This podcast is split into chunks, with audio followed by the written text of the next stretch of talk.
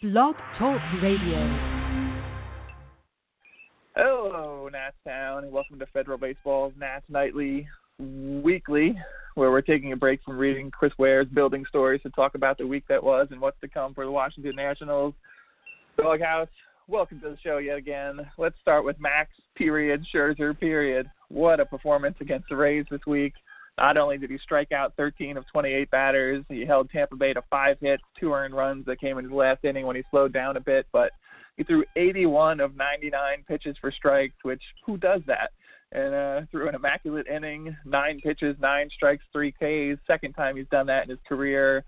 I found a quote from Rays skipper Kevin Cash after the game talking about the 81 pitches and uh, 81 strikes out of 99 pitches. He basically said, "Guys, just don't do that." There's a lot of good pitchers in this league, but for a guy to just sit there and pound the strike zone the way he did and not give up hard hits, it's really telling about how special of a pitcher he is. Mike Rizzo was on the Sports Junkies yesterday talking about how special uh, Scherzer is.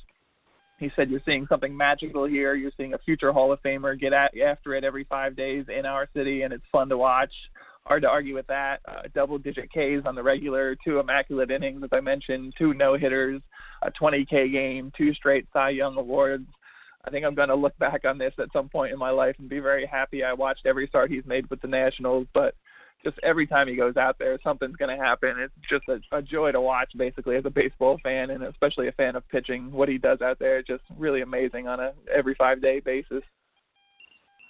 Yeah, there, there's there's really no question about that. Uh, although if, if I can just be that guy for a little bit here, uh, relax everyone. It's the Rays.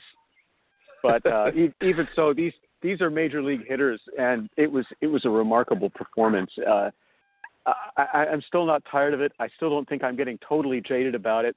I have to say, uh, when I was at that game, I was talking to one of the other season ticket holders about Eovaldi because he was throwing almost as many strikes as Max was. But I guess I just don't expect it out of other pitchers as much as I do out of Scherzer. uh, so I said, "Oh wow, you know he's you know got 80 pitches up and you know 60 some for strikes at that point in the game." And then you know a, a similar or slightly more alarmingly good stat comes up for Max, and I, I just kind of shrugged. Um, it's it's it's uh, one of those things that it makes this a, a great time to be a Nats fan. Uh, watching him pitch every fifth day, watching him to come in and pinch hit late in a game. Uh, you know, we talked about this last week that he's been as worth as much as any two other players on the team.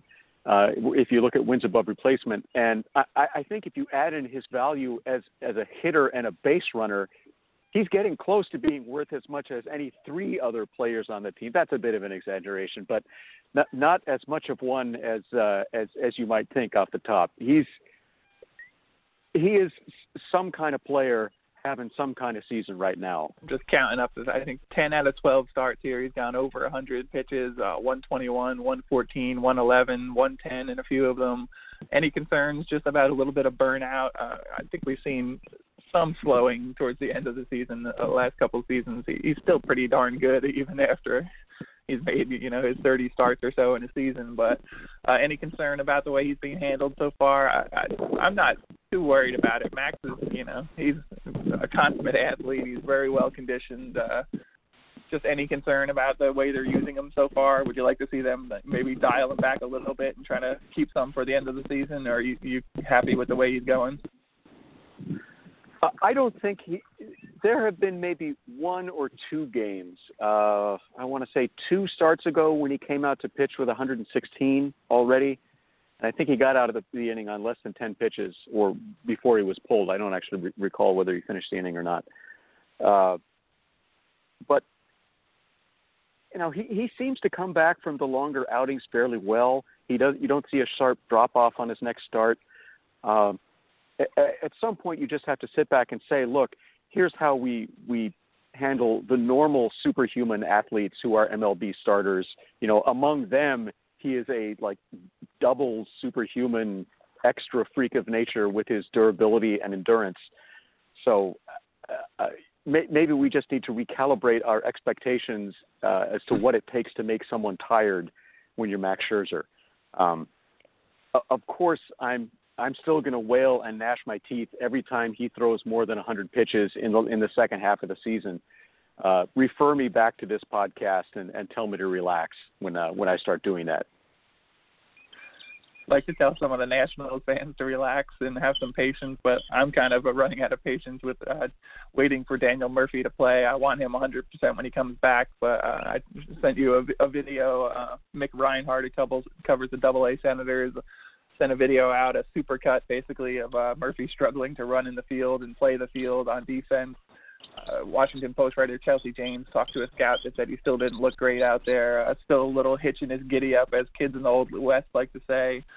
Uh, Rizzo told the Junkies yesterday that the hitting is there. He has had plenty of at bats. Now it's about lateral movement on defense, uh, deceleration as he tries to trust the knee again after surgery. I think uh, they've kind of been saying it's a lot of mental at this point, just getting to the point where you don't worry about what you're doing out there on the field, which kind of makes sense.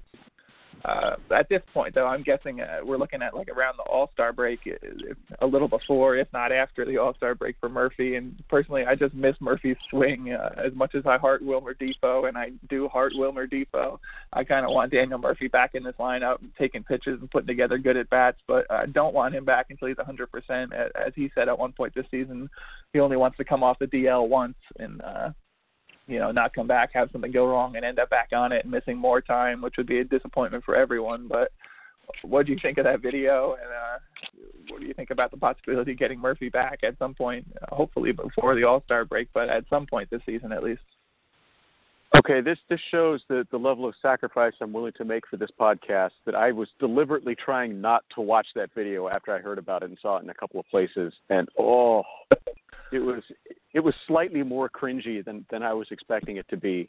Him flat-footed, unable to get anything on that on that ball that he was throwing to first in that that first little snippet, where it, it looked like he just didn't want to take a step. He didn't want to put any weight on that leg.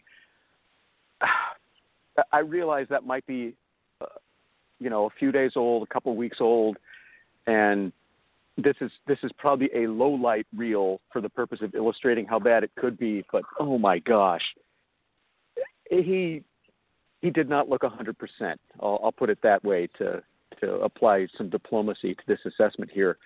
Um, hmm. he's not. He's he's an adequate defender at a hundred percent.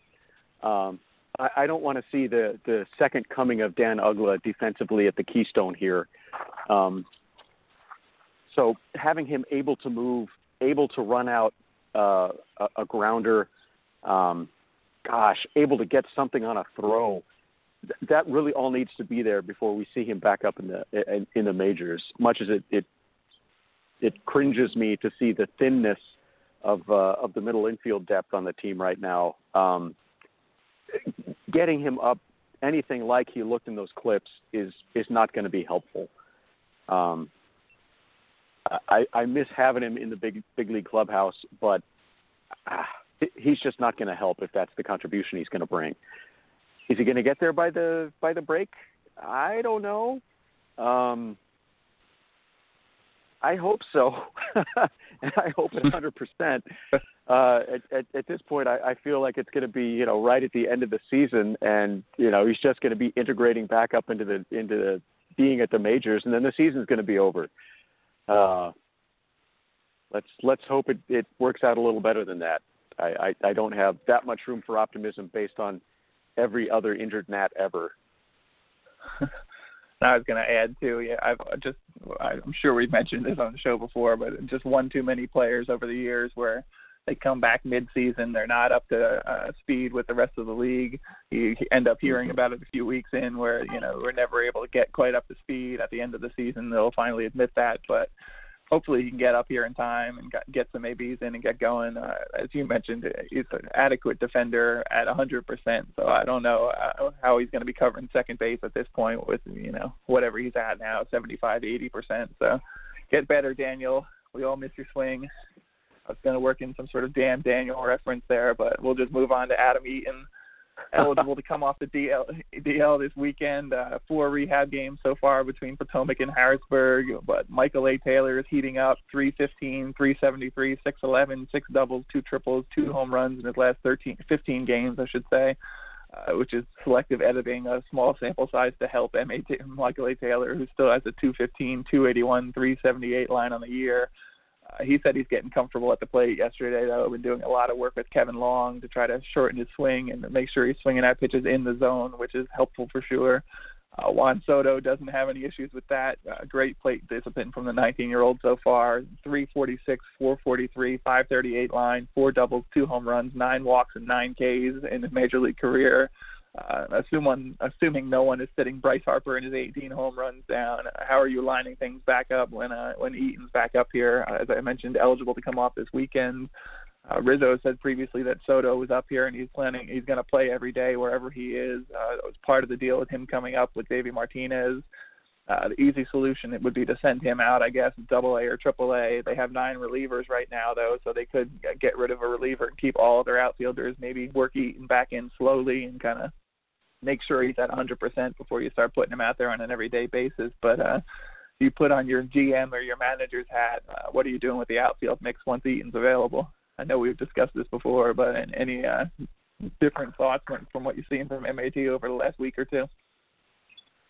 Well, if if Eaton comes back 100%, even with with Michael Taylor's sort of halting mini resurgence, and uh, as as you just noted, his OBP still isn't up over 300.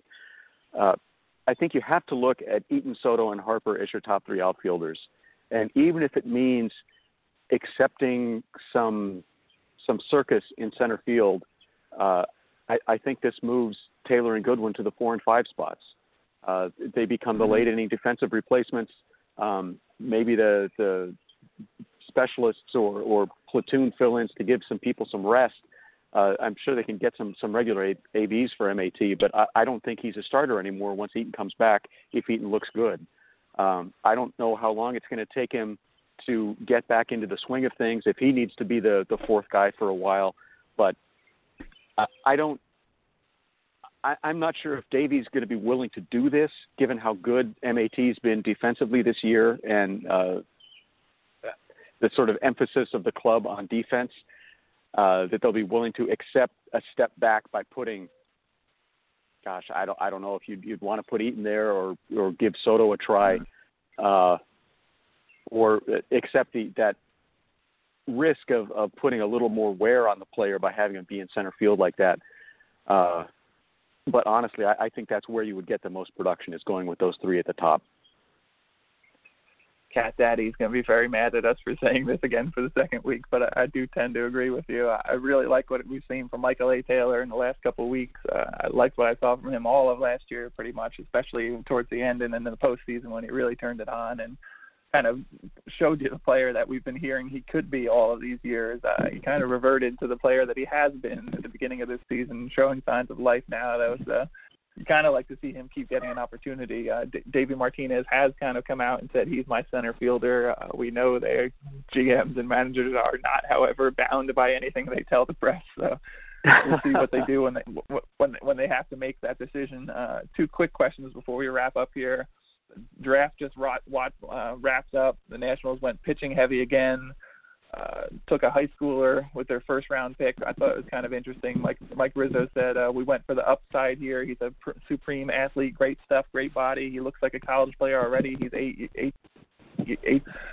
He said it, they got a guy, got a guy, got a guy with a uh, projectable top of the rotation starter instead of a guy who coming out of college. They know what he is, and he's probably a back end starter. They went with someone with a guy with a little potential and some upside in the projections. Uh, just generally speaking, I, I don't get the feeling there's a lot of interest in the draft and among national fans. I know you're at the games all the time, talking to fellow national fans. Uh, where are you on the draft, and do you, do you get the same feeling? Are people interested in the draft, or DC fans kind of waiting for these uh, players to get a lot of press and to get up before they get interested. Just what's your feel of the interest in the draft and the nation's capital? I, I think it's just been such a shift since the years when the Nate when the Nats were were so bad. All we had to all we had as fans to look forward to was the the thought of drafting an exciting prospect. Uh, I mean, I remember the hype about Ross Detwiler for for crying out loud. Um, it that's that's been a lot of fun when you didn't have success on the field to look to. I think now the, the fans are really invested in seeing the team succeed and and get to the playoffs and have success in the playoffs. Uh, and interest in the draft is is almost kind of even though it's looking forwards, it's backwards looking in the sense of that was what we did when the team wasn't good. Uh, we, we had to think about the draft. Now, the draft is still important, I'll grant you, and projecting out what the team's going to be like and how it's going to be competitive in the division over even the next year or two years, much less the next three or four, that's a really interesting and challenging exercise. And this is going to be where Rizzo's really going to make his money. But uh, at, at, at this point, p- people just want to see the team get to the postseason and do well there.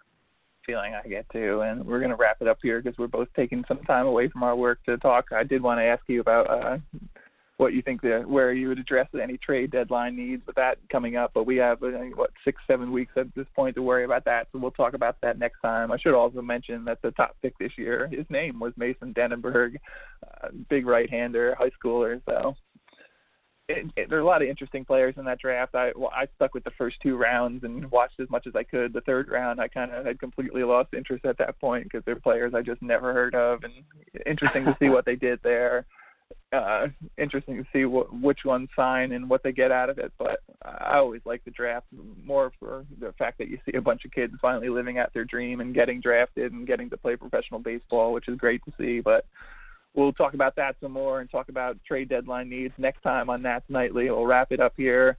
Coming up, three with the Giants, Stephen Strasburg versus Andrew Suarez tomorrow night, 7:05 in the nation's capital. Six and five, 3.20 ERA for uh, Strasburg, two and four, 4.74 for Suarez. But he is a lefty who's been giving the Nationals all kinds of trouble this year. So we'll see what happens with that.